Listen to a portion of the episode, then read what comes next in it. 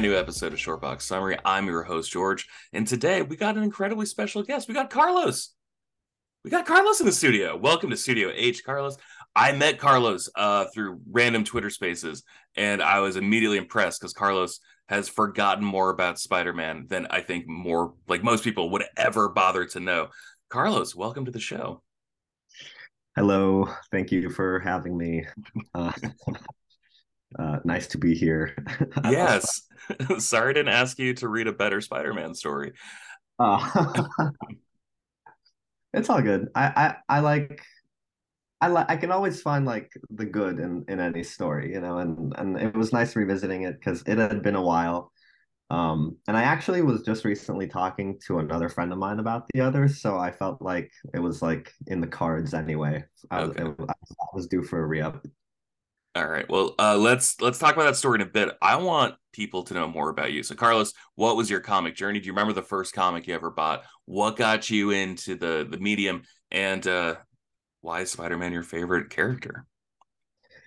Well, yeah, Spider-Man is definitely like my gateway drug into comic books. Um, people always ask me my first comic, and it's always really hard for me because I feel like my first comic is a bit of a blur, but I know like my first few comics, like um, I can think back on when I was a kid and I was and I was starting to read. There was a lot that I had available to me uh, because when I dug in, I dug in like crazy. I, I I got everything I could get, and I think um, one of like the most important things that I started with was a Marvel encyclopedia about Spider-Man mm, that I picked. Yeah, up.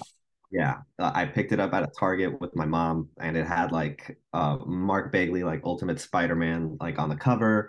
And the interiors had some like John Romita Junior art, and it had all these like stats about like the character intelligence and everything. And mm-hmm. and so I saw that and I was like, I have to get this. And that was a big part of my childhood for sure. Um, that and, you know, I, I was also reading, you know, Ultimate Spider-Man. And I also I have these hung up on my wall right now uh, where um, uh, around like two thousand six, I think, there was like these reprints of the Ditko run in like the newspapers. Oh yeah, yeah, yeah. And and so one of my mom's friends got me those as a gift because they knew I liked Spider-Man. And so somehow this kid in like two thousand six, two thousand eight, me, uh, started reading Spider-Man with Ditko, which is like kind of not that common, I don't think, uh, but uh, definitely helped me like It, it also helped me like get accustomed to reading old comics, which, you know, I think sometimes is like a learning curve for people. It can be um, a struggle for sure. Yeah. I'm, I'm I'm guilty of the struggle too. But I think one of the most memorable like things for me when I was like getting into Spider-Man and everything and into the comics anyway was that I was reading the Ditko issues and I read number nine, where it's like the first Electro story. Um, And uh, I think it's number nine anyway. It would be terrible if I got it wrong. But um, especially because it's on my wall. Right. But it's it's far. It's on the far corner of your wall. So it's okay if you can't see it. Yeah. But um, I remember reading that as a kid and being like, oh my God, Electro killed Spider-Man. Like he got electrocuted and he passed out. And like I was so worried. Um So, you know, Ditko, Ultimate, uh, there was some Jenkins back in the day that I that I started with. Those were kind of dark. Like, um, also, Slot at the time was the ongoing that I was keeping up with as a kid and into my high school years, all the way into my college years. Sorry, when you sorry, when you say as a kid, like how old were you going to the comic book store to pick up these issues? I was pretty young um, because when I started reading, like I was just reading collections, like the encyclopedia and like the Jenkins collections and Ditko. Like those were like gifts that were given to me and stuff I picked up at Target. Man, that Jenkins stuff is pretty gnarly for a kid. Yeah, definitely. But I didn't show it to my mom. I mean, I was like... um, but when I actually started going to comic book stores, I think I was closer to like eleven. Like before that I had went to like Barnes and Noble and like Target and I picked up collections, and then when I was like eleven-ish, I think I figured out, wait, they have entire stores with just comic book stuff. And like I went to comics and stuff, and I vividly remember seeing like this uh, cover to like Amazing Spider-Man six eighty-eight, um, which is No Turning Back, which is an arc I really like now. Um, but as a kid, I saw it, I saw it, and it's like this cover where the lizard is like biting Spider-Man's like neck, and I was like, oh, that's horrific. I need it. And that was one of my first. That was one of the first comics I bought, like in a store, at a, at a comic book store. And I think from then on, I kept up with the slot run, like as it came out.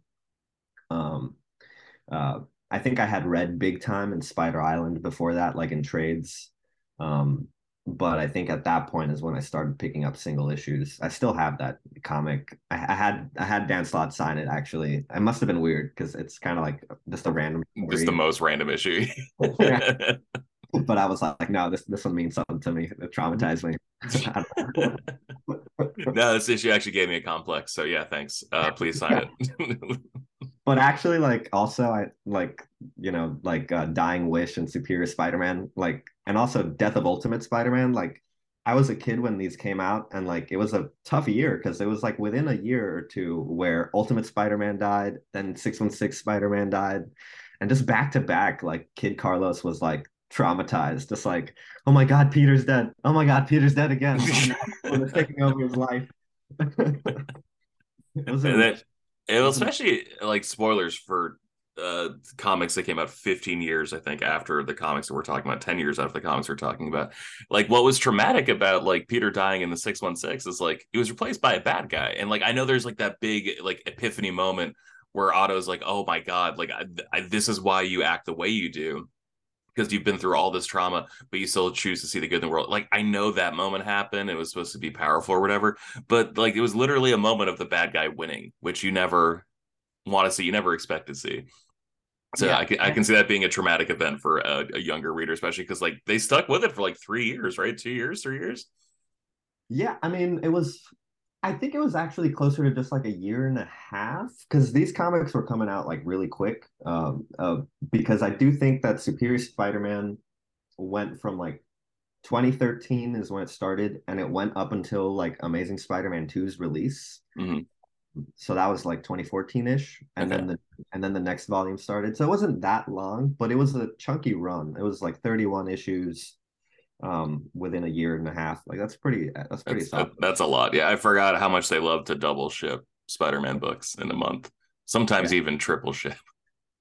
Yeah, and that and that was an interesting time because I was reading like in six one six, I had Superior Spider-Man, and then in the Ultimate books, I had Miles Morales. So like for a while there, there was like no Peter for me, and I was like, but I still had a good time. It was a very memorable time. I, I love those comics. So. Mm-hmm. But uh, but I guess that's kind of like my comics journey. And and before that, um, you know, obviously the Raimi movies played a big part in my childhood too. And that's kind of what helped me get into the character. Also like the nineties show. I also remember watching, um, I also remember watching Spider-Man and His Amazing Friends like in early in the morning with my mom on T V. Oh, wow. Yeah. And um, and and another thing, and I'm sorry I'm saying so much. No, please, I- please. Uh, but I also, I was like eight years old and I, I was already like on the internet and stuff. And I found the sixties show, like the sixty-seven cartoon where the theme song came from. Mm. And and I remember asking my mom, like, can I have this for my birthday or something? And uh, she got me uh, the collection in D V D of like the entire sixties cartoon. Um, uh, so that was another thing. Like I was just flooded with Spider-Man media as a kid, um and uh I still have that collection. I kind of want to show it to you. It's it's really pretty, like the box. Oh, I have that. Yeah, I have that D V D downstairs. Yeah, oh, big, yeah. big big fan. Fuck yeah, yeah. I like. I'm a I'm a huge. Like I love comic books. I think comic books is is like probably my favorite way to explore these characters. But especially when I was in high school, uh, which is, I think is when that collection came out. Man, I was just happy to have these characters doing anything. So I was I was grabbing anything I could find off the shelf, which was annoying because that collection was just expensive as shit when it first came out. Yeah, yeah. When I I I, I don't want to think about how much money I've spent on Spider-Man. Yeah, I, I hear you, man. All right. Well, Thank you for sharing uh, your story about getting into comics, about getting into Spider-Man. Now, uh, this is only the second Spider-Man story we've ever covered on Shortbox Summary. The first one uh, was from Amazing Spider-Man. It was the story before. It was when he joins the New Avengers and yeah. battles the Hydra Cell that's in New York and is cloning the heroes and whatnot. And um, in throughout that story, and I think the story before, uh, Peter was going through some shit where he would just be battling and all of a sudden he would just black out and, and pass out. And it was always kind of like, huh, that's strange. That keeps happening. And then this story that we're going to talk about, the other, uh, this is where all that comes to a head. So just holistically, Carlos, what do you think about the other?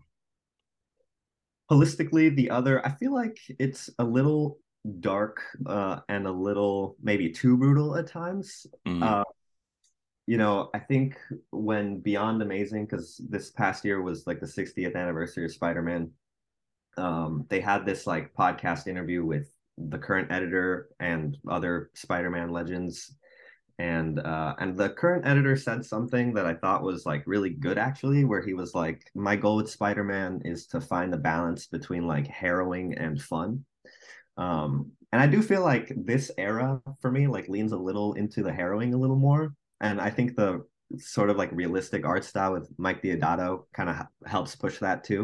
Mm-hmm.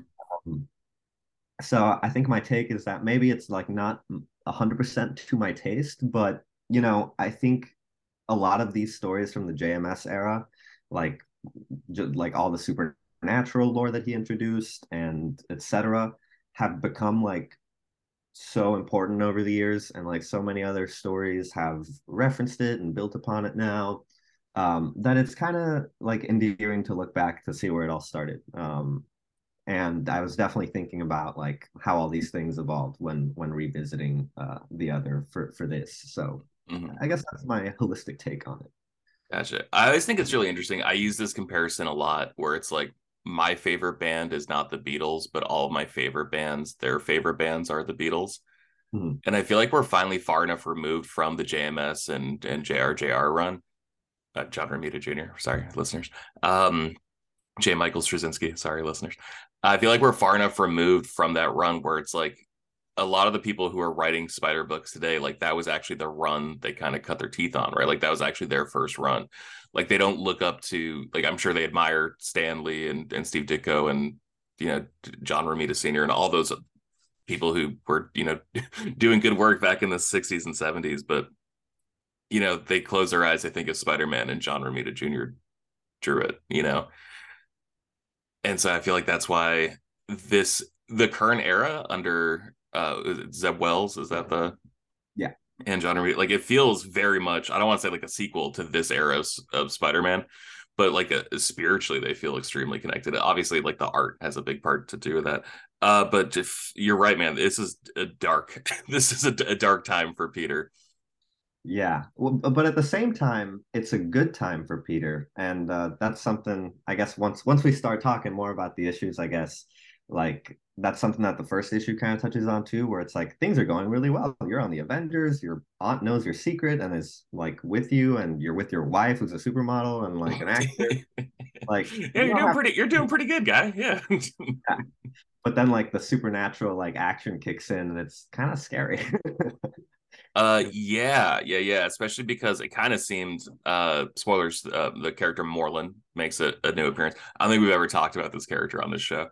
Um, but he was, he was a big deal in the J M S, J. Michael Straczynski run, who was like handling the Amazing Spider-Man book, which was the flagship Spider-Man book at the time.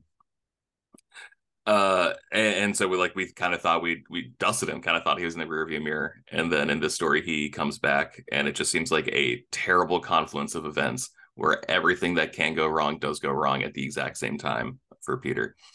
Um, this was this, oh, you started reading comics a little bit. This is the first time I ever read like a Spider-Man crossover. I honestly never thought about the idea of a Spider-Man crossover. Uh, because that honestly seemed like something only the X-Men were allowed to do at the time. Um, do you like Spider-Man crossovers? I fucking hate them. I hate them so much, Carlos. I, th- I think it makes it way too complicated.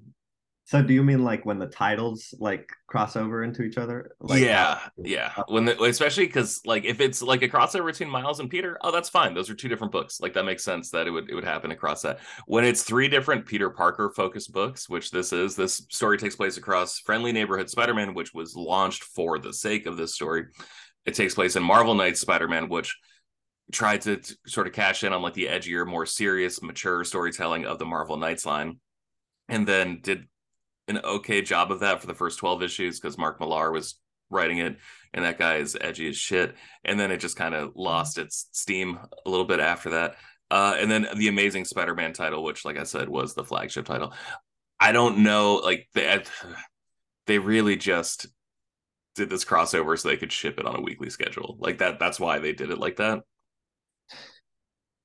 That is probably why. Yeah, but God, if it's this is like the older I get, I feel like such an old man, like an, an old man increasingly faster. I'm just like, why didn't you just tell the story in the same series? Why did it have to be a crossover? Like, why do I have to, especially like on Marvel Unlimited, going back to reread it? It's like, oh, well, there's no story. So like I have to search Marvel Knights Spider-Man to read that issue. Then I have to back out. Then I have to do a new search. And I, I understand how fucking lame it is to complain about that. And I apologize. But um, God, just tell it in Amazing Spider-Man. Like, why, why does it have to happen across three different titles? Come on, guys.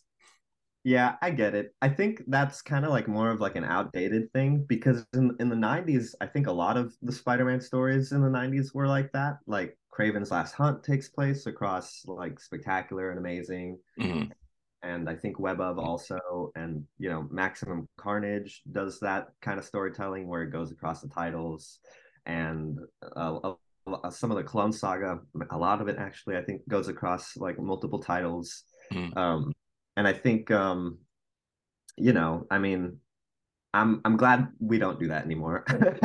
me too me too but, uh but I think it kind of has to do with just like how many Peter books they put out. Like I guess when they had more they did that more. Um nowadays it's, we have other Spider people too, like we have like a Miles book and a Peter book, and like I feel like maybe that helps dilute it. um I don't know, maybe it's just that we're more streamlined now. I I like it better also just in one title. Um but yeah, it, it is interesting to think about like, you know, all these mm-hmm. titles crossing over and how much how much planning that probably takes too. Yeah, right. Um, one thing that I think is really cool is so like this story takes place across twelve issues. Uh, that's right, we're covering a twelve issue story for the first time on Shortbox. We're gonna burn through it a little faster than uh, the. It's not gonna be like two six episodes, uh, two six issue episodes. I promise. Um, we're gonna go through this one fast, but uh, it's broken down into four acts of three issues each. I do really like that the first three acts are done by different creative teams, but it's like Peter David wrote the first three issues. Reginald Hudlin wrote the the next three issues, and then J M S wrote the next three issues, and then they all just sort of like get their book back, and they get to each write one book in the final final three. I do really like the way that that's broken up because that made it seem like way more collaborative, I think, than a lot of these other crossovers, uh, especially at the time felt, just because it it's always like, okay, I, I wrote my issue, here's a baton, you take it, and then you write your issue. But this actually felt like, I don't know, there was three writers who just like sat down in a room and, you know, with their artists and were like, okay, how do we tell the story cohesively? And the fact that like you get a, a proper breakdown where it is like, oh, the opening act is by Peter David, so that all feels cohesive. Oh, the the second act is by Reginald Hudlin, that's like the rising action or whatever, like, okay, that all feels the same. I do think that was really clever, and I do appreciate that.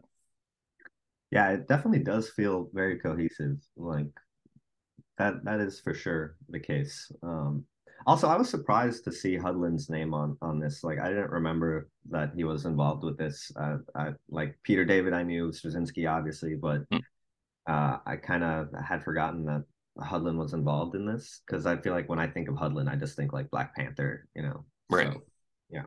I'll tell you who I was surprised to see was Pat Lee.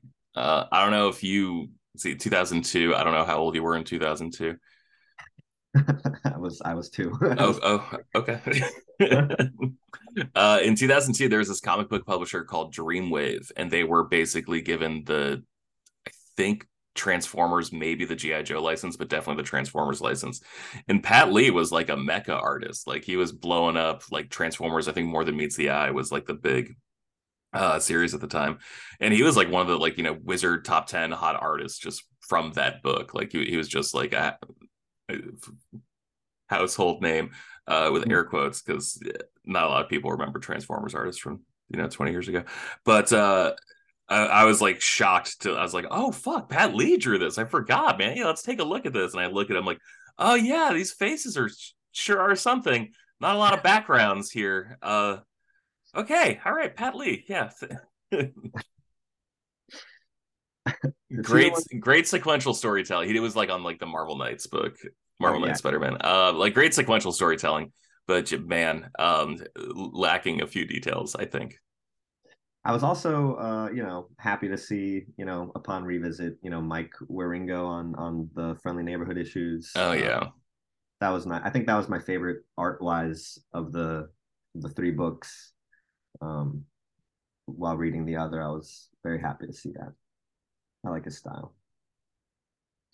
All right. Well, I think that about catches us up. So we're going to take a quick break, and uh, we'll be back talking about Act One of The Other. And welcome back to Short Box Summary. Carlos is still with me. Uh, we took a little break between uh, recording that intro and jumping into the story. Carlos, thank you so much again for your flexibility, your patience, and your kindness. Always appreciated. You ready to talk about The Other, Evolve or Die? Yes, I think I'm. I think I'm ready. Okay. All right. So this story kicks off in Friendly Neighborhood Spider-Man number one. That is by. Where are my notes? That is written by Peter David, drawn by Mike Wieringo, with inks by Carl Kessel and colors by Paul Montz. Ooh, this is a long one, so bear with me. Peter tells Mary Jane about a dream he had where Morlin, an old enemy from earlier in the series, is wheeling a body through a morgue when Kraven the Hunter shows up.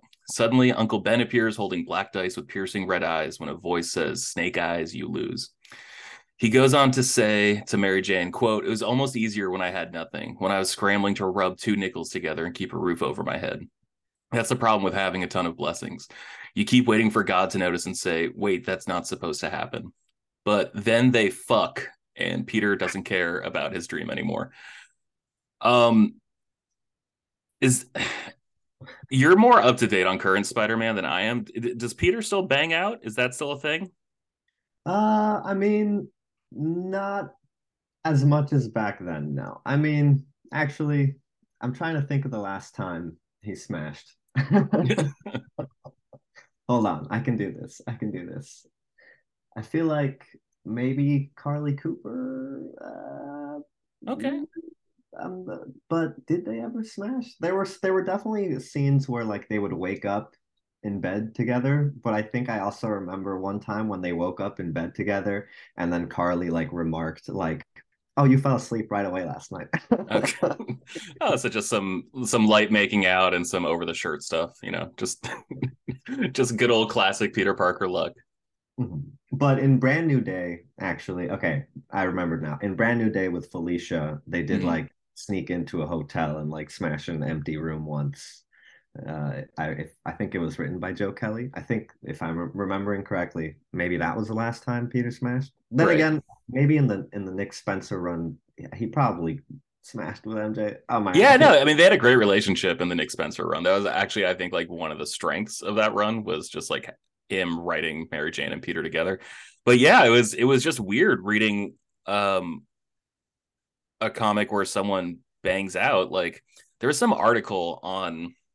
Uh, that, that I read online where it's just like everyone's beautiful and no one is horny, and it's just talking about like the M C U, about how like people have like literally never been more beautiful or had like more perfectly sculpted bodies on film ever, but there's just like no sexual tension or drama between any of the characters.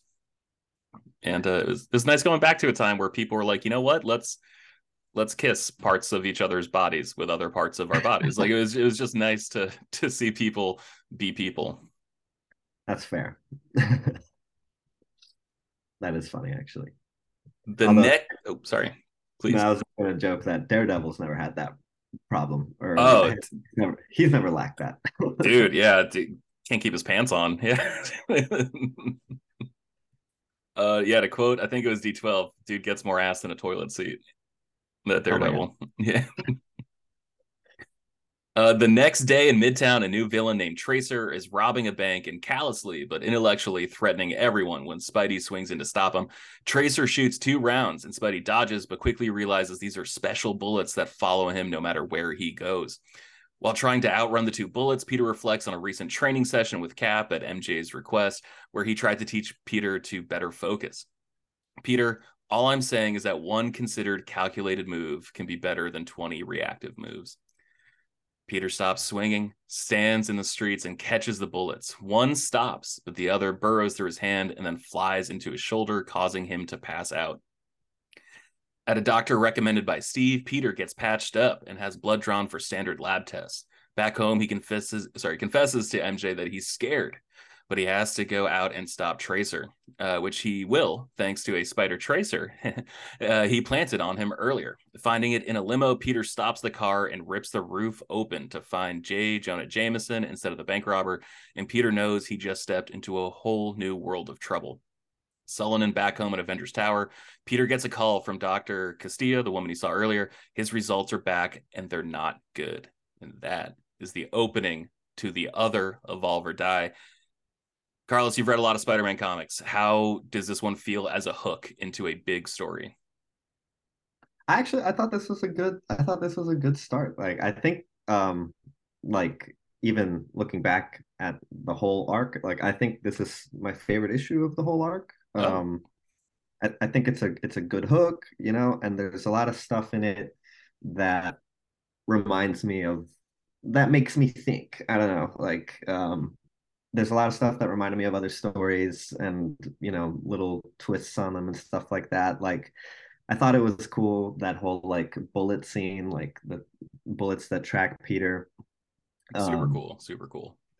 I thought it was cool that it was Peter David writing it, uh, because I think Peter David wrote um, not only...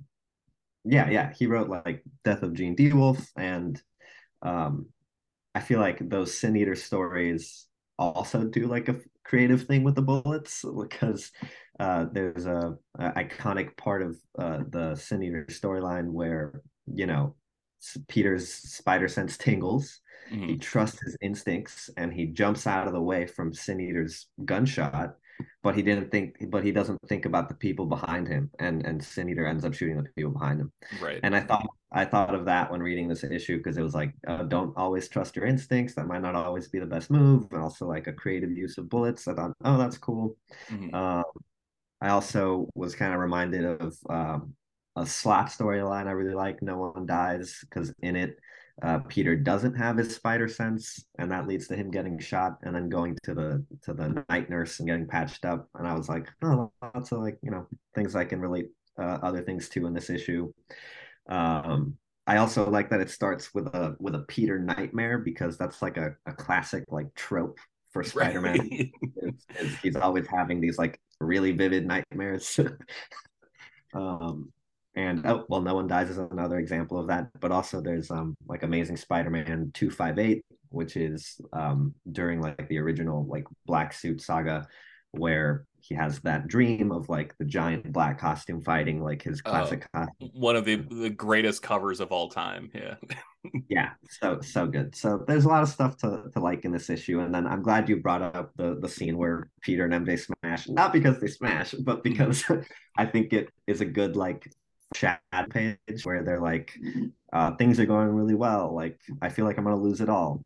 And it reminds me of like how I sometimes see Peter as like this Job figure, um, where like God's gonna take it away, you know, right. Even worse it, than he was before. I feel like that's another thing that I related to the slot run while reading this, because in that run we also see things go well for him, and then, you know, it all comes crashing down, et cetera. And so, sure.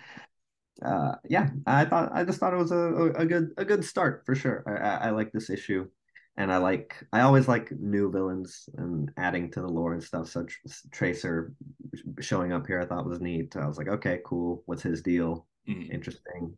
Yeah, I liked it. I thought it was cool. Oh, I can't wait to talk more about Tracer in an upcoming issue we're about to cover. What do you think about the conversation he had with Cap? Uh, I I personally really love the fact that like they're both from New York, like that's like it, granted it's like in the M C U, but like when Cap is just like, oh, what part of New York are you from? And he's like, oh, from Queen- from Queens. He's like, huh, Brooklyn. You know, like they just have like that nice little exchange. And so like they always have like more in common despite being, you know, seven decades apart from each other or whatever. Uh, I, I love that they have a relationship, but Cap, I thought in this one felt particularly kind of dickish.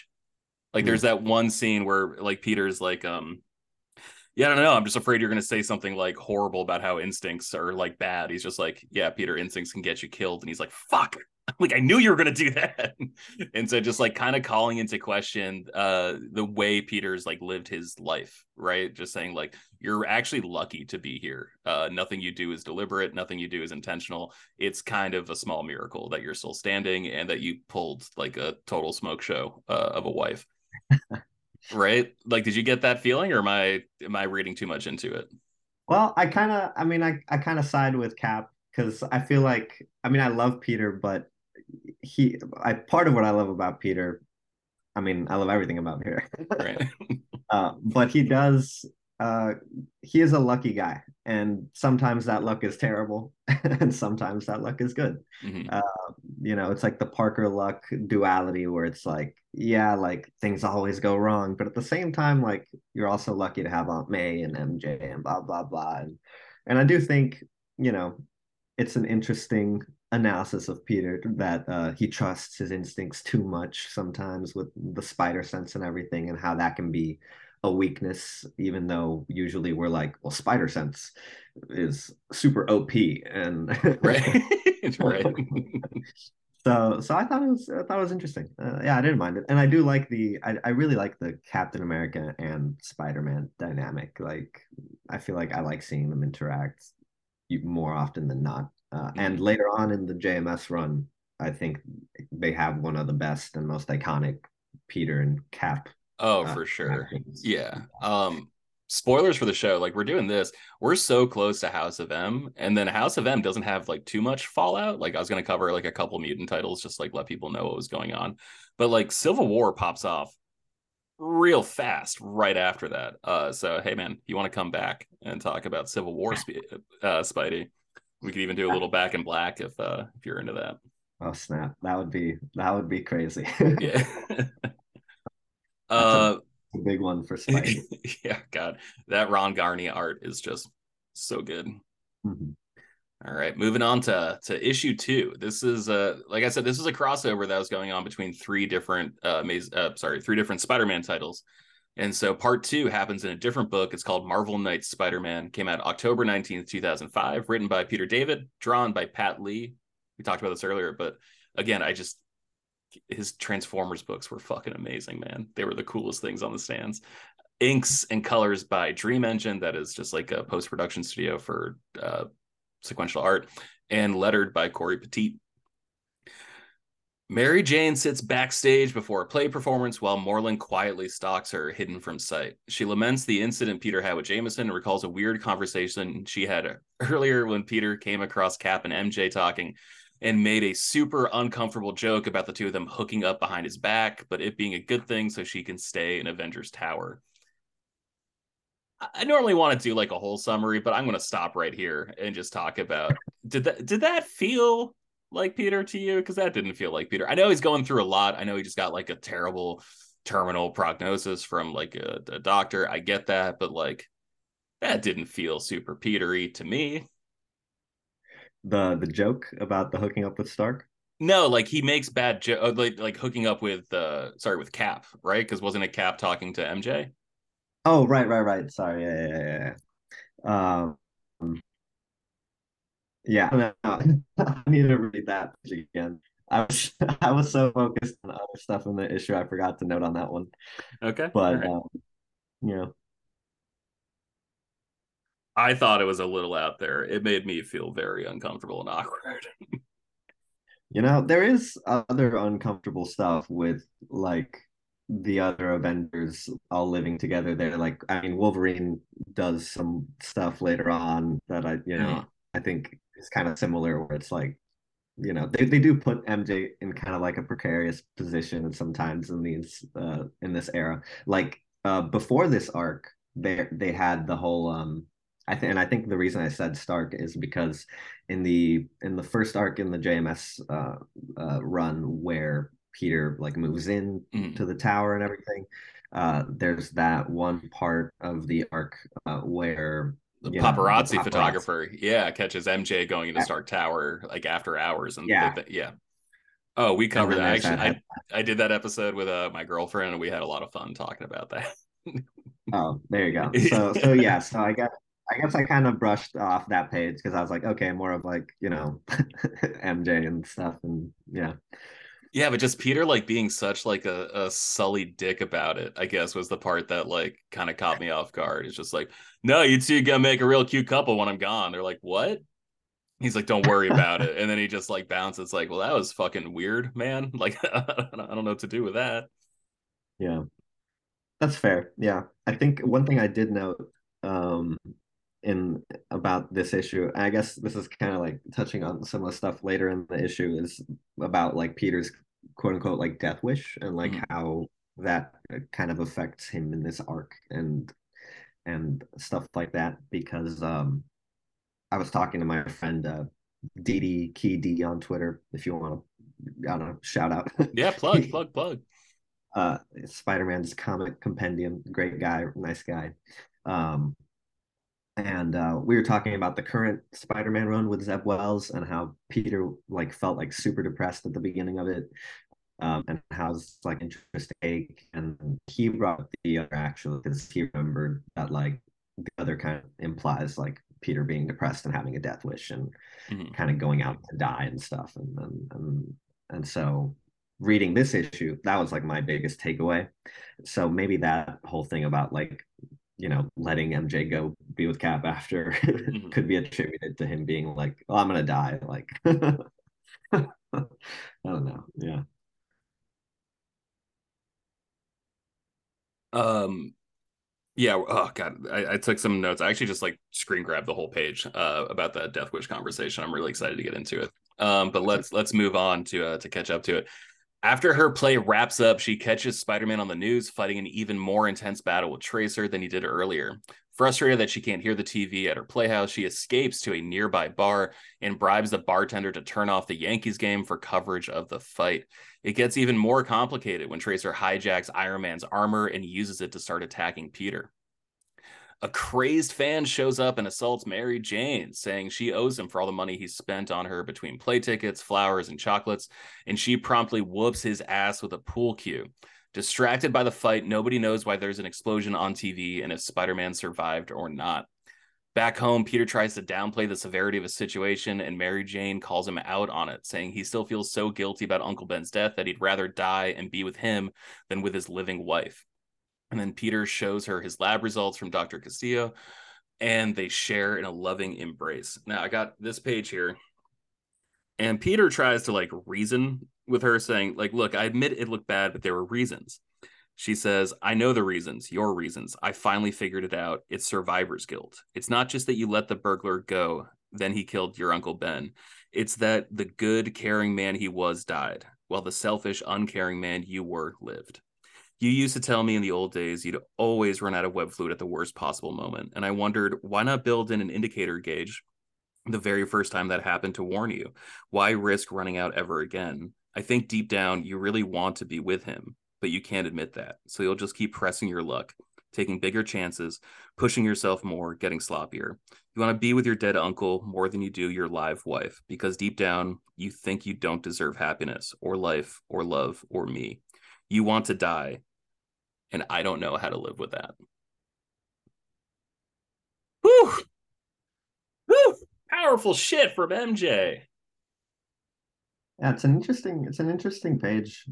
It's a pretty bleak take on yeah, right? on Peter. um, well, even worse, the, the page before it, I didn't I didn't take the screenshot, but like their conversation was basically like, yeah, it's not like other things. Like, I can't go to Alcoholics Anonymous. Like, at least they have someone they can talk to. Like, who the fuck am I supposed to talk to? I can't tell anyone about us. No one understands what I'm going through. And it's like, oh, shit, yeah, I actually never considered that. I was so worried about Peter Parker, I forgot to be worried about Mary Jane. Um, and then I felt like a selfish asshole for not considering her feelings in this, because, like, I'll be honest, I read a lot of Spider-Man comics to see, you know, Spider-Man doing Spidey things.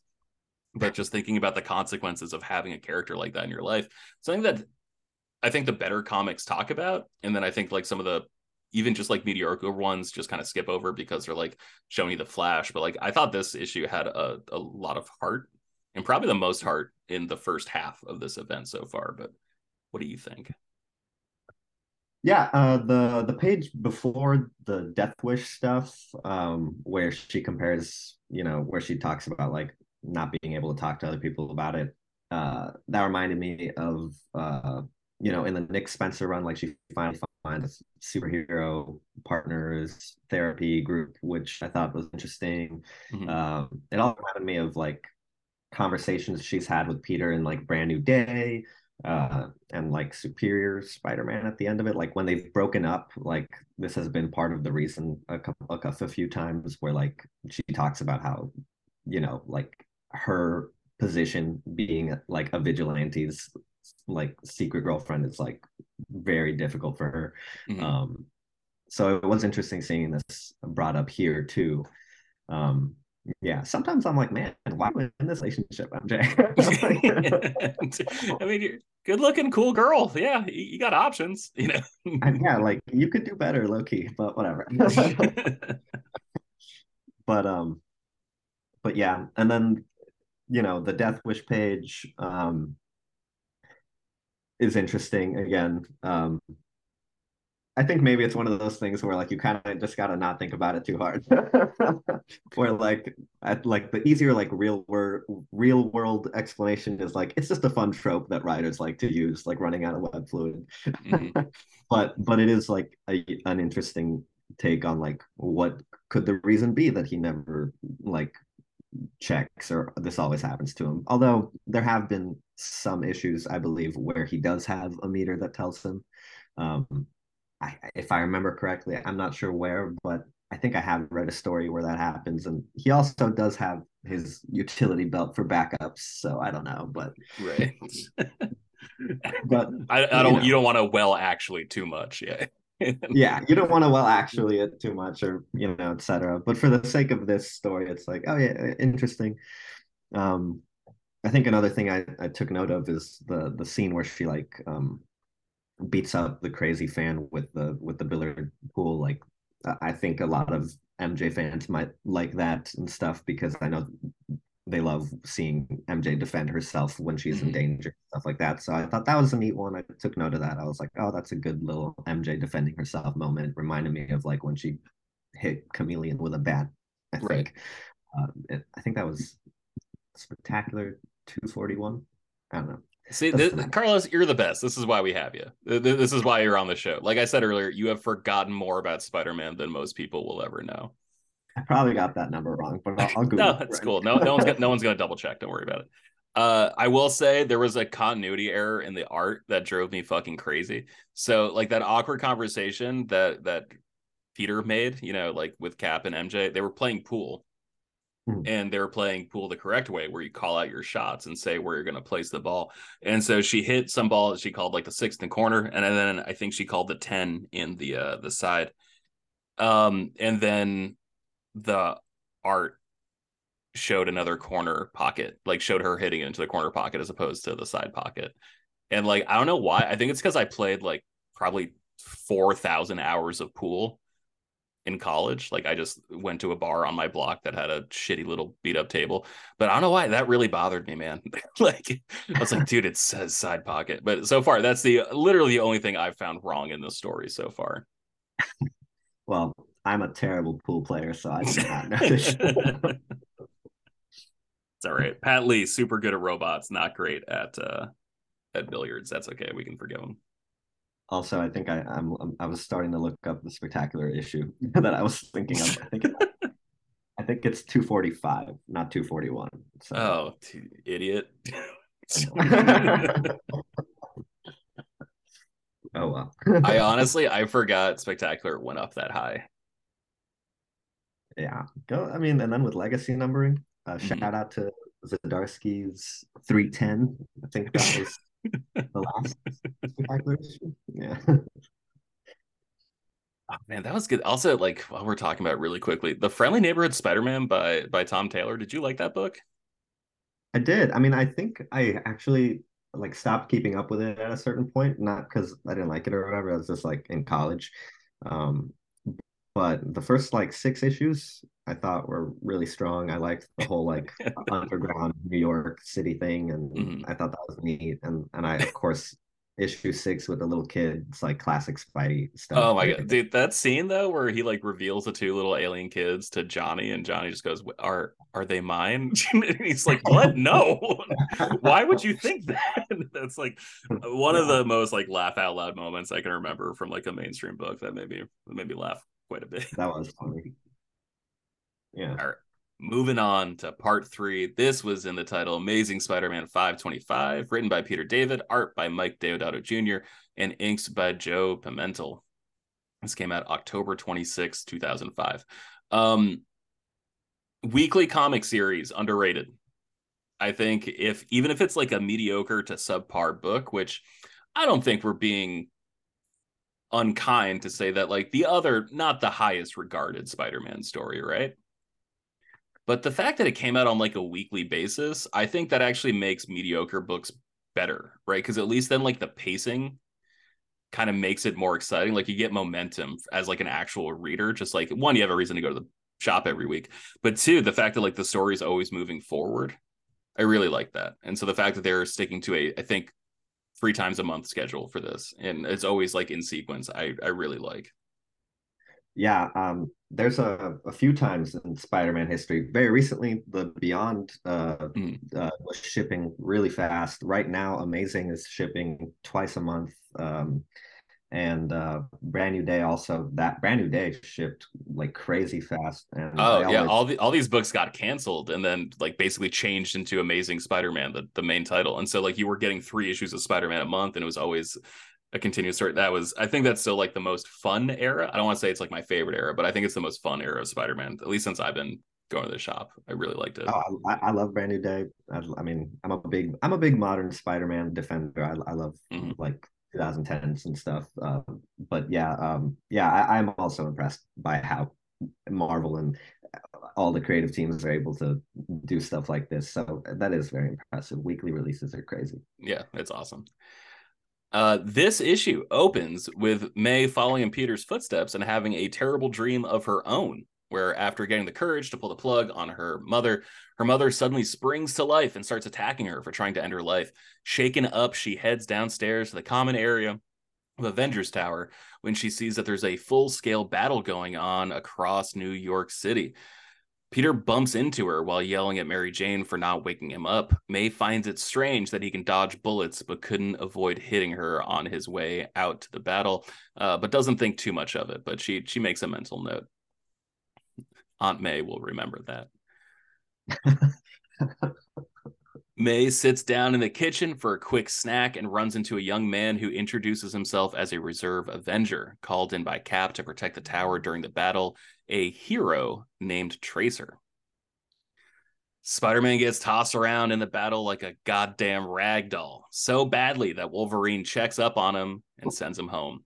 Though Peter swears he just saw Morlin tell him he was going to kill him, but uh, and watching him, sorry, he said he was going to kill him, but that watching him fall apart like this is more fun. Wolverine assumes, uh, sorry, assures him there's no trace of anyone else. It's just been them the whole time. So this plays into what we were talking about earlier in the, the little preamble to the episode, where Peter's just been on a cold streak recently, where he's been passing out at inopportune moments. He's getting weaker. His spider sense is not activating the way it used to. He's just all around sort of deteriorating. And this is just the latest example of him starting to feel like he's unraveling and losing his mind a little bit. Mm-hmm. Uh, back at Avengers Tower, May gets honest and open about her dream when Peter arrives and starts kicking the shit out of Tracer. Tracer has become significantly more powerful as the series has progressed, and he now refers to himself as a technological god created by machines to be worshipped the way people created God to worship. He runs a scan on Peter during the fight and is furious that he doesn't get to fight Apex Spidey, but Spider-Man eventually does a reversal and gets on top of him and just beats the ever-living shit out of the dude until his face melts, and we just have a husk of a machine laying dead in the kitchen. Peter finally confides in Aunt May what's been happening to him. I think this issue really elevates Tracer. Like, I, I'll be honest, like, outside of this story, I can't remember. Like, there has to be a reason they haven't brought Tracer back, right? Like, why not? Like, he was terrifying in this issue, right? Like, Peter David did that in the first issue where, like, they made him smart, where he's just like, oh, uh, I'm sure they triggered the silent alarm that they didn't want me to know about. Like, oh, can you please remove the blue ink that you obviously put into the bag? Like, he was just, like, a smart dude who's, like, seen the movie Heat too many times. But, like, here he's, like, an actual, like, sociopath. Like, I thought he was fucking awesome and terrifying here. Hmm. Well, he's also a robot. Uh, yeah, that, that, yeah. um, but yeah, I mean, I think what adds to the Tracer stuff is that, uh, like, he's in a room with Aunt May. Like, it's like a little, it's a great little, like, tense, like, hostage situation because, like, oh, we as yeah. we as the reader know, like, get out of there, Aunt May. Yeah. She's just like, oh, how are you? Let me make you food. Like, oh, hey, know. young man. Oh, peanut butter stain. He's like, cut the crust off. Yeah. uh, yeah. No, that's a great call. It really feels. Did you ever see that movie, Inglourious Bastards? Yeah, yeah, yeah. It's like the opening scene, right, where uh, Christoph Waltz is like talking to that French farmer, like yeah. about, about the Shoshana, who's like, you know, hidden under the floorboards, and it's just like, oh my, like you can just like, I can feel my shoulders like just tightening every time I watch that scene until it feels like I'm going to snap into. And this mo- this moment had that same exact kind of tension where it was just like, oh, Aunt May, no, no, not yeah. not you. Yeah, it was definitely tense. I did I did like like how they did that. That was really cool. Um, also, uh. Sorry, I was just laughing because when you were like, um, did you say you were like your own Tracer? It reminded me of second I thought of Andrew Garfield in Amazing Spider-Man two, where he said uh, a guy named Sparkles to Electro, and uh, and I'm I'm only bringing that up because I actually put down in my notes that a, a certain part of this reminded me of Andrew Garfield too, because at the beginning when. Like, I think it was at the beginning of this issue where Peter like yells at uh, Aunt May to go back to sleep, um, and I, I totally read that in Andrew Garfield's voice because there's a scene in the first and, uh, Amazing Spider-Man where where Andrew's telling her like, please, please go to sleep. Yeah, so, uh, random little reference there. Um, but yeah, I actually took a, a, a few notes on this one. Jeez, I didn't notice. Um, But um, this issue kind of touches on the uh, Aunt May and, and Jarvis flirtation. Yeah, uh, yeah, that really started in the last arc where it was like New Avengers question mark. I think that was the name of the story, where it, like it was like Amazing Spider-Man five nineteen to five twenty-four. I think that was the one we covered, where that was like the first arc in in Avengers Tower. And yeah, man, they had a little flirty going on. It was great. It was awesome. And then she like mentions like, except for Otto Octavius, that was a mistake, you know? And so like, it, I know it's so weird to think of this character who's supposed to be like this, like almost like ephemeral maternal figure, right? Like someone who's just supposed to exist in the same state at all times, uh, just be like this unmovable, unshakable image. But it is really nice to see her like let her hair down and just like accept that life is different now. Like, Ben's not coming back, Peter's growing up, like things are changing, and the fact that she does get a little flirtation on with with Jarvis, yeah, it's awesome to see. Uh yeah, actually I took note of it because um uh uh Kevin Feige is uh uh known to be a big fan of the J M S. um I think the, the back my um there's like Uh, quotes of people praising the run, and one of them was Feige saying like way back then, I think it was like two thousand nine or something, like, I love this run, blah blah blah blah, I promise I'm gonna adapt Aunt May like uh finding out Peter's identity one day. And he did, and I was thinking about it, and and when you revisit this era specifically, like near the Civil War stuff, like you really see how much of this stuff influenced like the Homecoming trilogy, because mm-hmm. in Civil War, we see Peter go to Washington, D C, just like in Homecoming. We see the Iron Spider suit, just like in the M C U. And I feel like Aunt May flirting with Jarvis here is very much like Aunt May and Happy Hogan. As oh, okay, well. yeah. Um, and I, and we even see Peter calling Tony Mister Stark in this era, um, mm-hmm. which is just like M C U as well. So I just I took note of that because I was like, oh, maybe you know we can talk about the M C U. I don't know. Um, Damn, dude, great call out. Yeah, How, like you're like you're the biggest Spider-Man fan I know. Is that like enough of an adaptation for you? Like, are are you satisfied with that?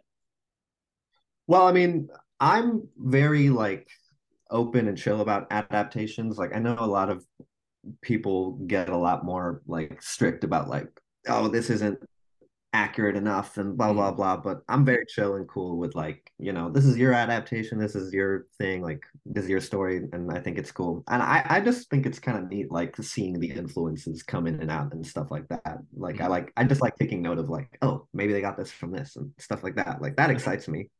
Uh, yeah, I always I, I think, yeah I, I, I, think, I always think about like the sorry Star Wars, like everyone's complaining about like Rise of Skywalker, and I'm like, bro, I had to wait like three years to see Attack of the Clones, and you're fucking complaining about Rise of Skywalker? Like, don't don't talk to me about pain. You don't know pain.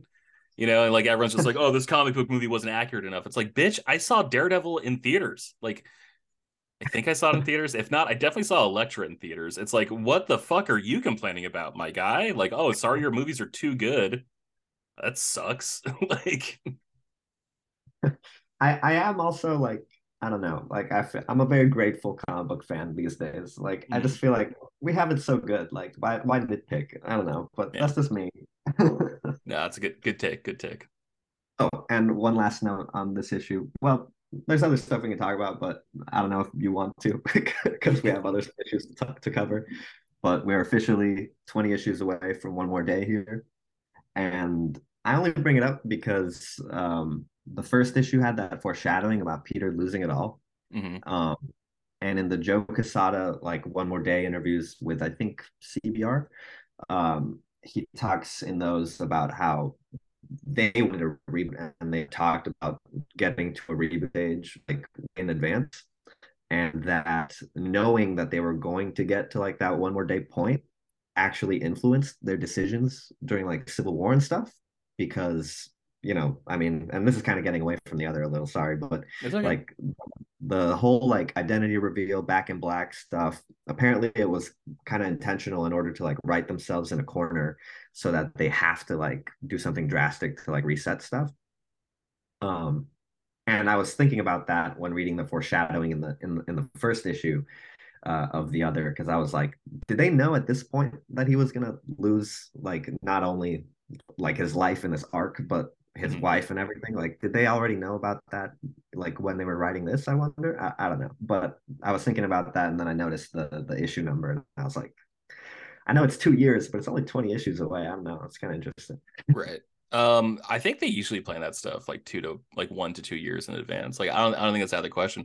I wonder if this was supposed to be like the soft reboot, you know, like using the death of Peter Peter to be reborn, and then they got cold feet. Like I feel. Did you read Batman Hush? Uh, yeah, but um, I'm not as uh... okay. Well, there was there was a moment in that where they like revealed a character who had been dead for a while, and you're like, holy shit! And then you find out it was actually just like Clayface pretending to be that character. And like as a fan, you're like, oh, whoa! I thought they were gonna do something big, and then they end up doing the big thing like twenty issues later anyway. You know. Where they actually did bring that character back. And so like I wonder like if this was like them thinking like, okay, here's it, like we're doing it, we're we're doing this with Peter, and then they like pulled back at the last moment because they're like, no, we can we can go bigger, like we can actually really blow this up. Uh so question okay. for for editorial, if I ever get the chance, if you ever get the chance, you're going to be hosting a Spider-Man show before I do, man, you got this. it would be it would be really cool to talk to Quesada and everything. I haven't met Quesada. I've met Straczynski. I, I met him at Comic-Con once. That was really cool. Wow. That's sick. But, um, yeah. I'm jealous, man. L A has significantly better Comic-Cons than rural coastal Maine. So in, in, enjoy L A Comic-Con, please, for me. I will. All right. You ready to move on to uh, Act two of the other? Yeah. I'm ready. Let's do it. All right. Uh, so Act two kicks off in Friendly Neighborhood Spider-Man two. It came out November ninth, two thousand five. And this was by Peter David, Mike Wieringo, uh, with inks by Carl Kessel and colors by Paul Montz. After sharing the news with May and M J, the two... Oh. Wait, no, I lied. I'm so sorry. It's by Reginald Hudlin. I lied. Uh, this is... Act two is a, a new writer. I'm so sorry. Um...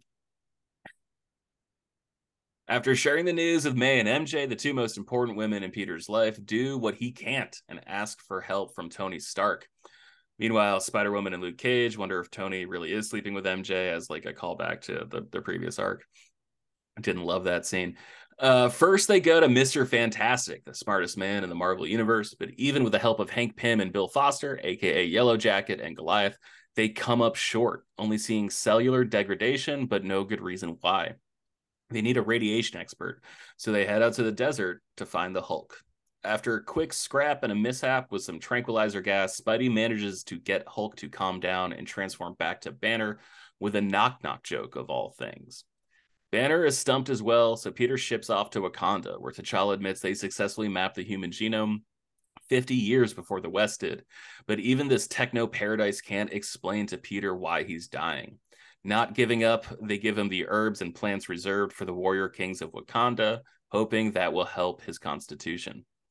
Before leaving, they stop by the temple of Anansi, the spider totem, where Morlin again stalks Peter from the shadows. God, a creepy fuck.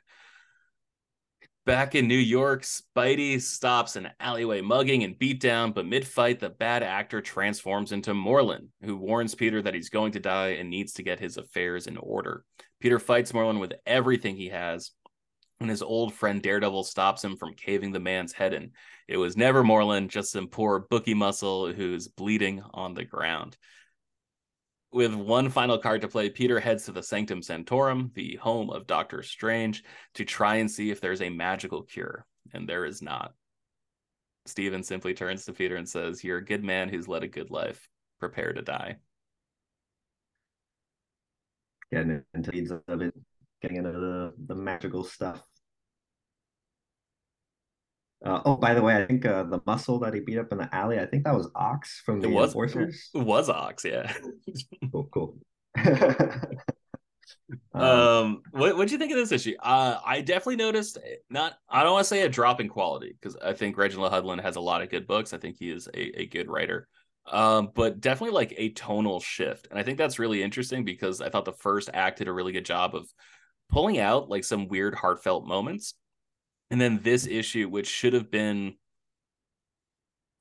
I think, more desperate than it was, because this was like him like bargaining, right? I think the title of the of the issue was actually just bargaining, uh, you know, like him making like Faustian deals, just trying to like extend his life. Um, I didn't think like it felt kind of it felt a little too fun to me. It didn't it didn't feel like sad and dour enough. Uh, how how'd you feel at the end of this issue?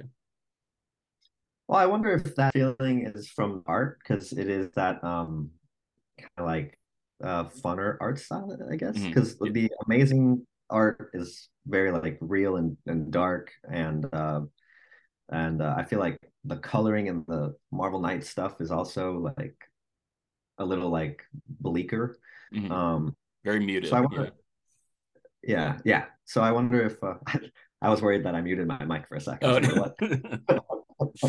um but um uh but you know, with the Ringo art, I think Ringo did this issue too, right? And and um mm-hmm. I think maybe that adds to the tone, you know, uh mm-hmm. of like being a little more lighthearted.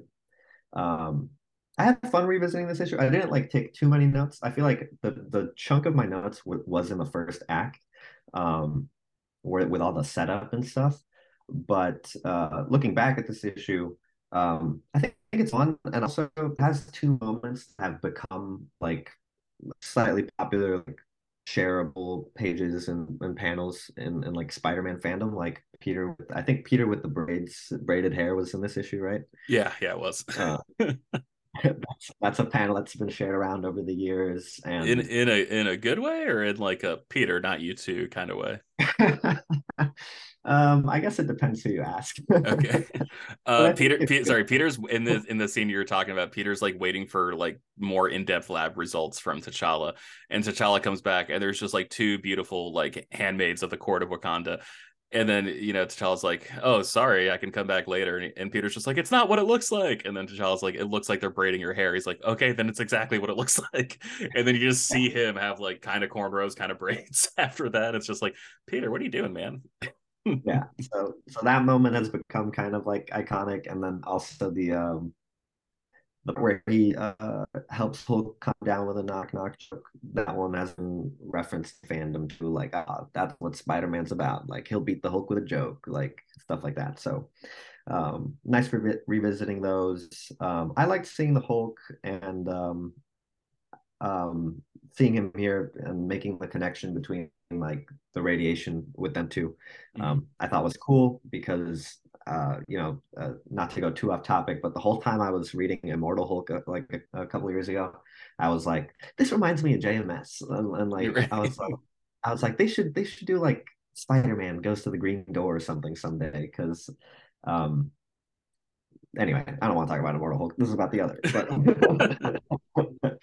But it, nice seeing Hulk here. I like the tie between the radiation stuff. And I liked the Books of Ezekiel reference going to like the temple mm-hmm. and referencing um, Anansi, the spider god. Uh, the spider god. Anyway, the first Spider-Man, spider totem person.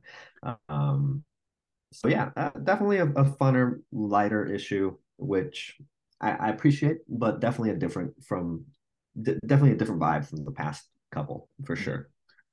That was a really cool moment when he shows up to Wakanda and like everyone just kind of like looks at him with reverence, and it's just yeah. like, what do I have a sign on my back? Why are they looking at me like that? And they're just like, no, they know who you represent. Like they respect Anansi. And I'm like, oh, that's really cool. And Peter's like, I should come here more often. Like T'Challa's like, yeah, whatever you do, don't take your mask off. Like I did like that line. Don't take your mask off. That was a good one.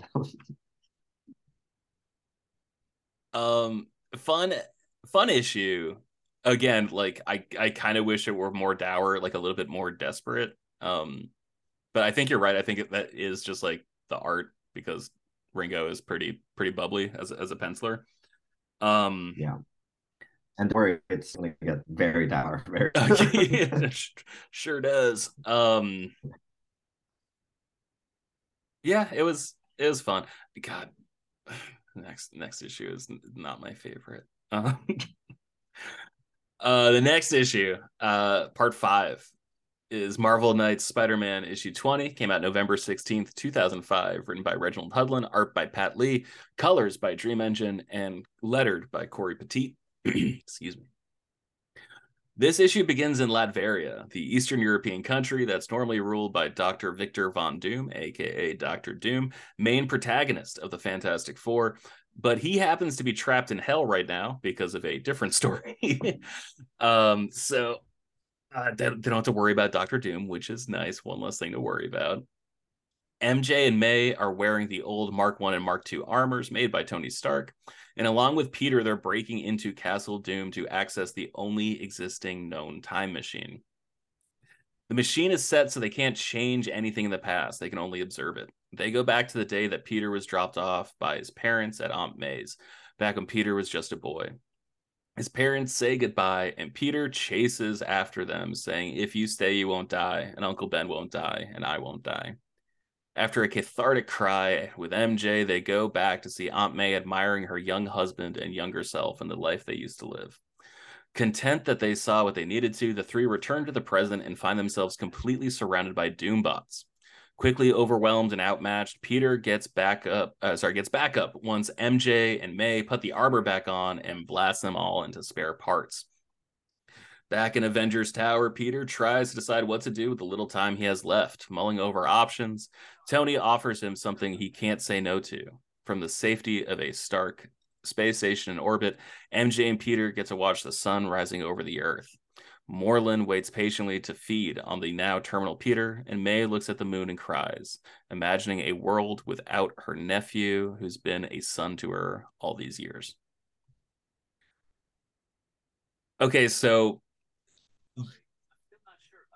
You were, you said you were born in two thousand two. You're twenty, right? Uh, I'm older than that. I was, uh, I was two or three in two thousand two. Uh, born okay, in all right. all right. So you're you're twenty-three now.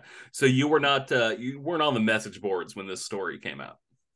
No, and that's actually why I was really curious to talk to you about all this, because I wanted to know, like, you, what were, like, the opinions when all this stuff was coming out, because what, like, I learned to use the internet pretty young, and I've seen opinions change over time online. And I remember when I was first on the internet as a fan, um, I remember people being like, oh, at least it's not that Straczynski stuff where everything is magic. Whose idea was it? Whose idea was it to introduce magic into Spider-Man? That's terrible. But nowadays, people really love the Straczynski run, like, generally.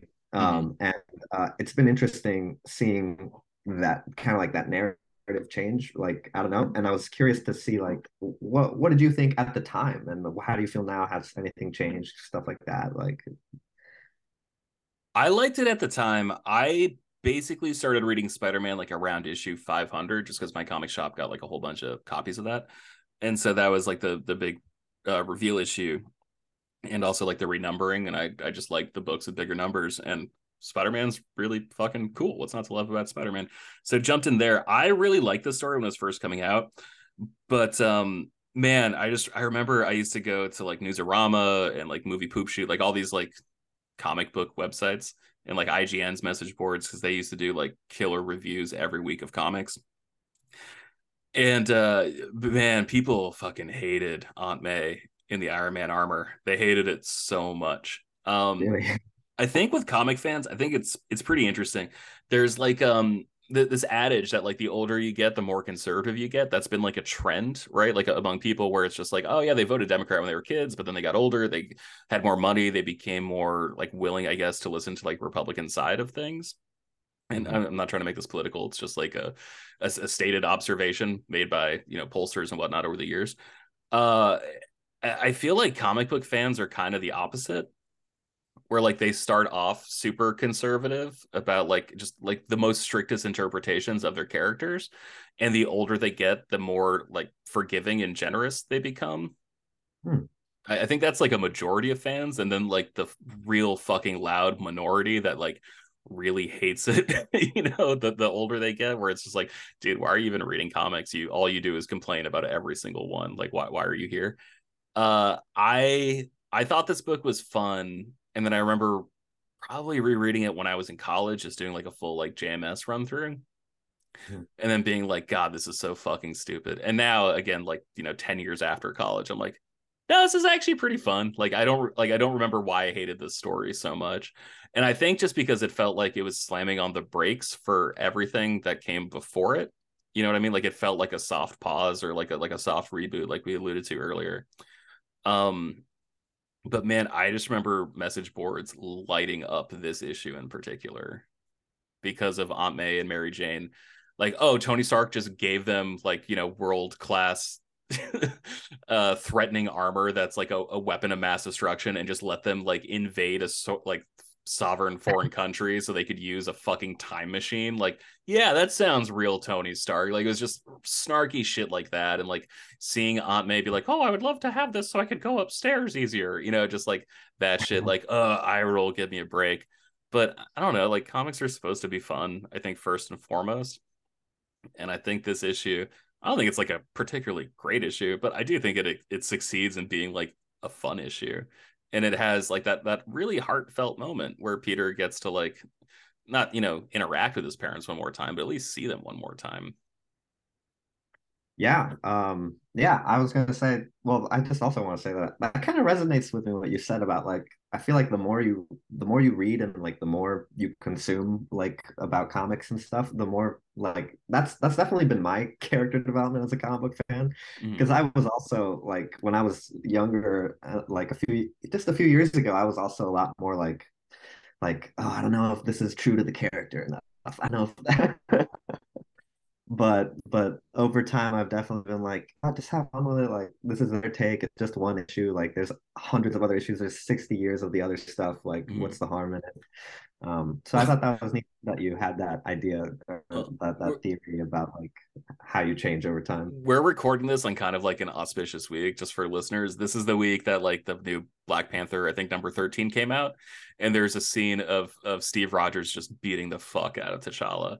And I know that's been like a hot point of contention. I am like four issues behind on Black Panther. I don't have an L C S, so I like have to wait for Midtown Comics to send certain books to me.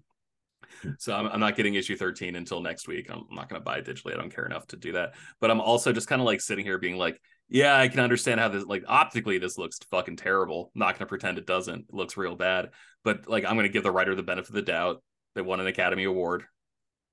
You, like, they know how to tell a story. Like, I'm going to let the issue tell me how to feel. I'm not going to let someone online tell me how to feel. But also it's like, yeah, this is kind of a fart in the wind too, man. Comic books come out every month. Like, we're going to get a new story next month. We're going to get a new creative team in six months. We're going to get, you know, new trade paperbacks, new volume, new direction.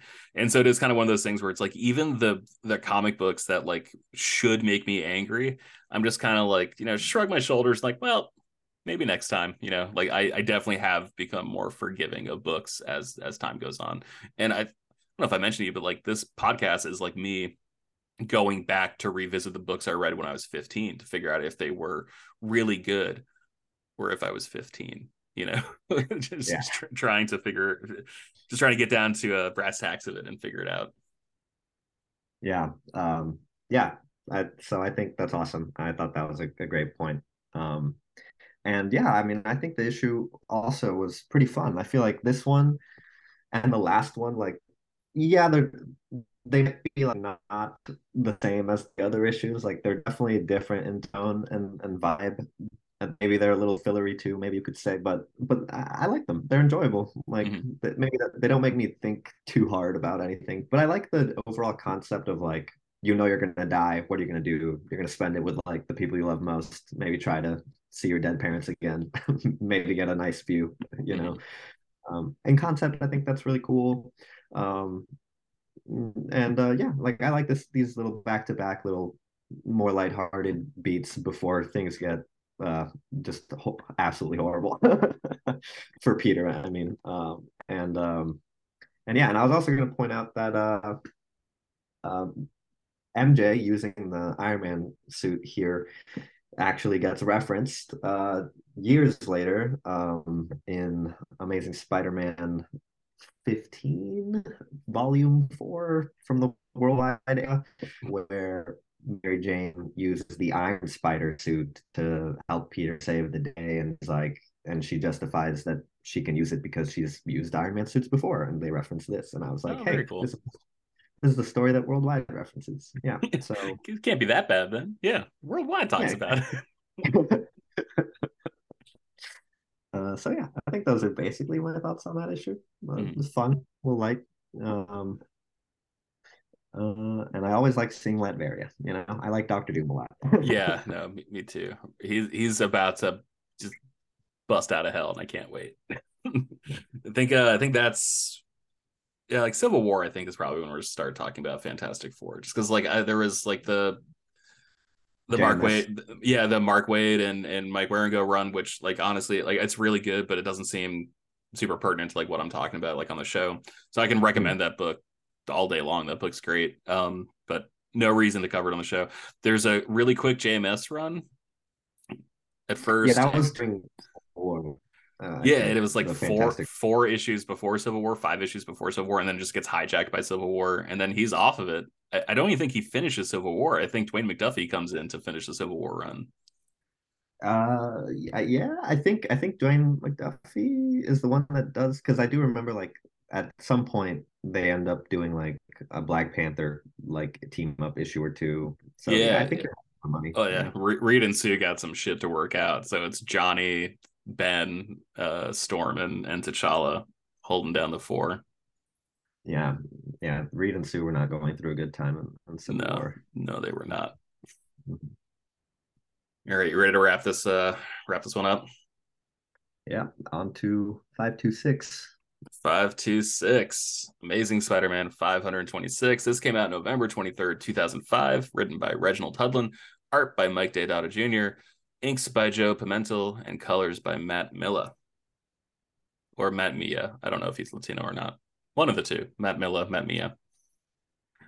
Uh, this issue opens. I didn't take a lot of notes for this one because this one's just kind of a just a brutal fight between Peter and Morlin. But uh, starts off with Peter in bed. Uh, M J still asleep, kisses her on the cheek. And then he's like, well, gotta gotta die someday, basically, is the attitude he has. And so he's out swinging, and then he gets ambushed by Morlin, and it is not going well for Peter from the jump. And so this fight goes all across the city. It starts off with them basically being thrown into the Daily Bugle offices. And it's weird because, like, even J. Jonah Jameson is just like, kick his ass, Spider-Man, like, get this over with. You know, it's just like, oh, you like me more than the vampire? I didn't see that coming. From there, they go fight across uh, Empire University. Right? That was the college. Yeah. I can't remember. Okay. Um, yeah. They go fight there, and then they just, like, end up fighting in the street. And then Peter is desperate. And uh, Morlin admits, like, yeah, I've done this, like, before to other, you know, totems of the spider god. Like, you put up more fight than most. And then Peter is just like, not today. I'm not dying today. And then he gives it everything he's got. And it's still not enough. And so Morlin, um, correct me if I'm wrong, he, like, does he, he blinds him first, right? Like, he uses his, like, little, little sucker things to, like, blind him in the eyes. And then just, like, beats the fuck out of him and just leaves him for dead on the ground. Right, that that's about how this oh, issue wraps up. I don't remember the choreography with the hand things, but he does rip Peter's eye out from his socket. Yeah, that's what it was. Okay. Very memorably. my my one note was the eye thing. Ouch. For the issue. Um, uh, the one yeah. the one quote I got is from the beginning when Peter's like. Uh, saying goodbye to, to Mary Jane. There's not a lot of dialogue in this uh, issue. It's mostly like narration boxes and like a couple, you know, lines, I guess, between Peter and Morlin during the fight and that J J J line. But uh, Peter opens the issue by saying, even though we know we're going to die, we don't dwell on it too much. Maybe it's a survival mechanism. We're so scared of dying. If we focused on it, we'd be too paralyzed with fear to get anything done. I mean, who would pick up the donuts?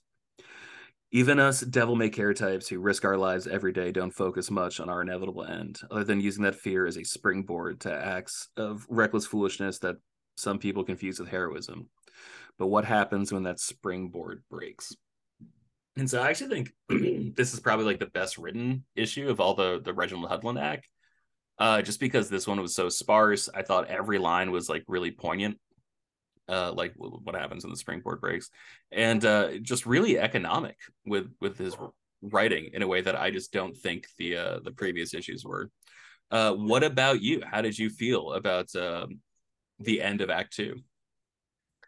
Um, yeah, I mean, this is a a memorable issue uh, because I remember I first read it when I was like really young, and I remember when I was young also being very confused because, you know, he fights Morlin and, and coming home and, and with Straczynski earlier. Mm-hmm. And I remember when I was young, like I got this, I got the two arcs confused all the time. I was like, wait, when did he get his eye ripped out? When I thought he lost the fight, but he wins here. Well, like I would get the two fight scenes confused. Right. Um, that's kind of random, but it's hard to forget, you know, Peter getting absolutely pummeled, eye ripped out and left on the street bleeding. Um, um reading it this time, I think one thing that stood out to me was the page after the title card where it says reckoning. Um the page after that, uh Peter says, uh how much time do you have left? I guess you never know until the moment comes. What I do know is that when mine comes, I will not go easy. And he lunges at Morlin seemingly, but then the next panel is him jumping past him and saying, but who says that time has to be now? And I was like, I was like, strategy number one, run away. You know, um, and I think I think I took note of that moment because um, I feel like there's been some discussion recently about like P- basically Peter not being like a perfect hero, and maybe I'm wrong in interpreting that as him running away. Maybe there was a strategy there. I don't know, but. But it just reminds me of like, you know, when he fought Fire Lord, et cetera. Like a lot of the great like moments of triumph for Peter are also kind of followed by like moments of weakness. Because when he fought Fire Lord back in the day, before he goes back to Fire Lord and beats up Fire Lord famously, there is that moment where he's on the rooftop and he's like, I could just run away and like whatever, like leave it to someone else. Like mm-hmm. I don't have to do this. And he he thinks about it, you know? And so I felt like that moment was like, you know, that feels accurate for Peter, you know? he has that moment of maybe I should run away, but when the cards are down, he'll he'll show up, you know. Yeah, well, I mean, it talks about, like, we always talk about like how smart Peter is, but like I like that he was like kind of showing it there. You know, like he, he's obviously doing the right thing. He knows he's going to die. He knows he's not at one hundred percent, and he knows he has to do this fight.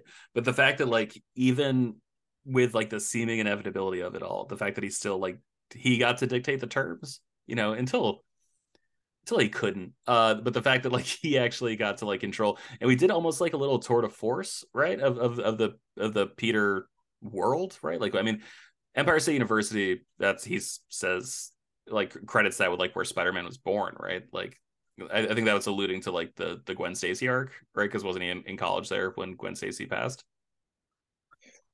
I think um, I think it implies that that's where. Oh, the spider bit him. The spider bit him. Okay.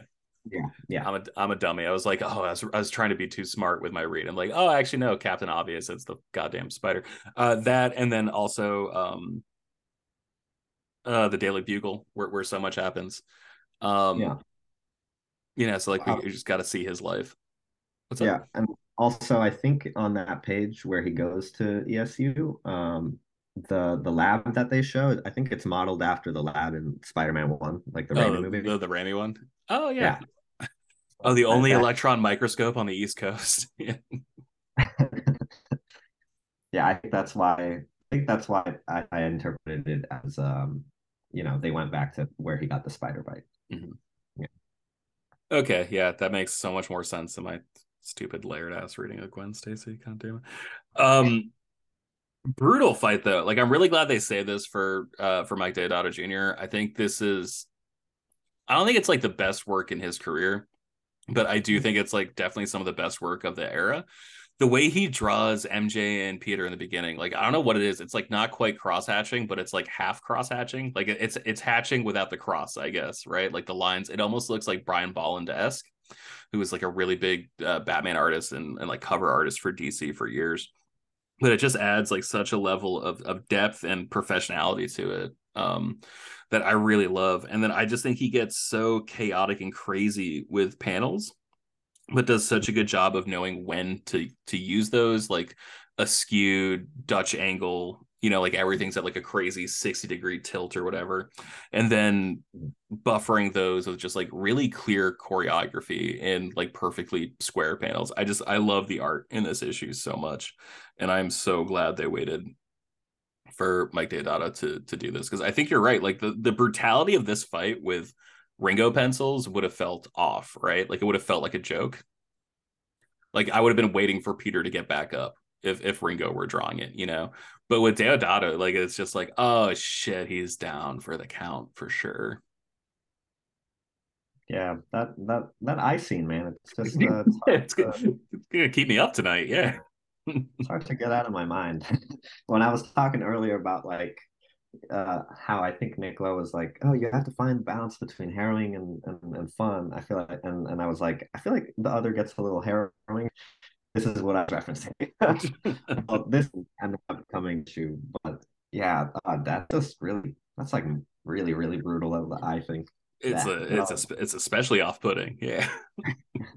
um, yeah. Although I think even with Ringo art, it still would have been brutal, just because of the. Just what it is, I guess. Yeah, but... yeah. The juxtaposition too of like the brutality of the fight with like the the more, I don't mean this disrespectfully, but like more bubblier pencils, right? Like I think like Ringo draws like a more rounded figure, a little more cartoonish, and like it's it's really fun. I'm I'm not knocking it, but like Jesus Christ, this is such a brutal fight, man. Like I I I don't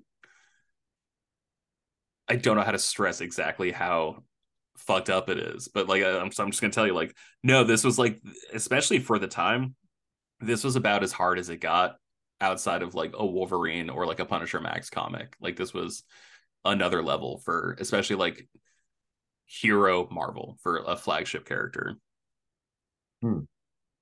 Like that final page of just like Peter spread out, covered in his own blood and shadow, ripped to pieces, uh that, that's it's heavy shit, man. Like that was, you're not used to seeing your heroes like that. And I know this is well after Batman had his back broken and, and Superman died, but like this is when comics were getting more grounded and more realistic while also getting bigger at the same time. And so just to have that juxtaposition, um, I remember being sixteen when this book came out and just be, or sorry, fifteen when this book came out and just being like, is he going to get up? Like, is it's not really dead, right? Hmm.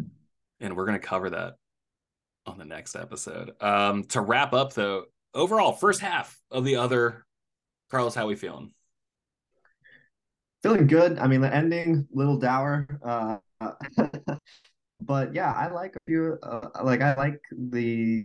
I really like the beginning. I really like the first issue. I really like the the, the light issues with, you know, taking on taking Aunt May and, and M J back in time, and that, like, in the Iron Man suit. It's very fun. The Wakanda visit. You know, I like those lighter issues, and the Tracer stuff in five two five with May, definitely super tense. Mm-hmm. Um, so I think there there is a lot to like here for sure. Um, and um, it, it, it definitely was uh, worth the revisit. Uh, interesting, made me think a lot. Um, and uh, yeah, and the second half is even crazier. Yeah, we're going to cover that. I want to message you, and we're going to schedule a time to do that. Um, but I think that uh, takes us to the end of uh, part one of the other Evolve or Die. Carlos, you want people to reach out to you? you? You talk a lot about comics. You talk a lot about Spider-Man, but you talk a lot about other comics, and you are quite uh, vocal and friendly and chatty in Twitter Spaces, which is how I met you. Do you want to share your, your Twitter handle? Let people know how to find you. Yeah, sure. Um, I'm on Twitter as Carlos Loves Spider-Man. Uh, uh, I'll let you guess why. Uh, and the, the at is Carlos underscore Escondi, uh, or Esconde. I, I wrote it Esconde because in Spanish that means to hide. Mm-hmm. So I was like trying to be clever. Yes, sneaky, sneaky uh, Carlos. Yeah. Yeah. So that's me. If you want to check out my Twitter page, very positive. I try to keep things very positive on Twitter. Um, and yeah, I love. I, I do love Spider-Man. So if you do too, you know, I'm I'm down to chat with you. Very cool. If you see Carlos in a space, please join him. Um, if you see me in a space, that's because you follow me on Twitter. You can find me at Purple Bird six one six. If you listen to this show, that's awesome. That means you can explain to other people how they can listen to this show. So please share it to anyone who you think has a nerd bone in their body that could be tickled by Marvel Comics of the mid two thousands. We will be back in your ear holes next week. Thank you so much for listening. We'll talk to you soon.